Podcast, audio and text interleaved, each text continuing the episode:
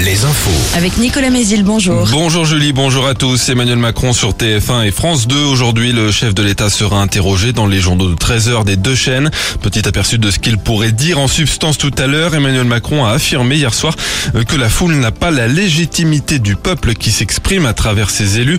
Il ferme par ailleurs la porte à un remaniement, une dissolution de l'Assemblée et un référendum. En attendant la journée de mobilisation de demain contre la réforme des retraites, euh, la première depuis l'adoption du texte, des actions coup de poing euh, sont